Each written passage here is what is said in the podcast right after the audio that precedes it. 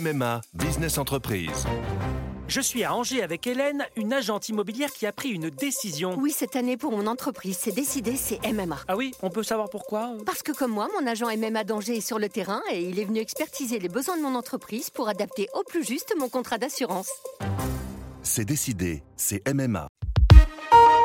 L'éditorial du Figaro. Les chantages du Hamas par Philippe Gély. Dans la bande de Gaza, enclos de désespérance, l'humour ne connaît d'autre ingrédient que le cynisme. Sous le bitume des avenues et la terre battue des ruelles, le métro de Gaza ne désigne pas un système de transport public. C'est le réseau de tunnels clandestins et de bunkers militaires creusés au fil des ans par le Hamas pour y cacher ses armes, ses missiles et préparer ses attaques contre Israël. Aujourd'hui, le mouvement terroriste palestinien y cache les dizaines d'otages capturés dans l'État hébreu lors d'un atroce carnage dont le bilan dépasse 1000 morts. Disséminés sur des centaines de kilomètres de souterrains, ces soldats, ils seraient 50, et civils, plus de 100, femmes, enfants et vieillards constituent la carte maîtresse du sinistre plan des djihadistes à l'orée d'un affrontement militaire de grande ampleur.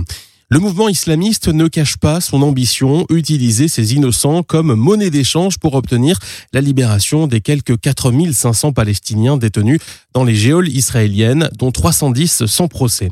Le Premier ministre Benjamin Netanyahou, déjà au pouvoir lors de la libération du soldat Gilad Shalit en 2011, après cinq ans aux mains du Hamas, avait fixé le tarif en relâchant 1027 détenus.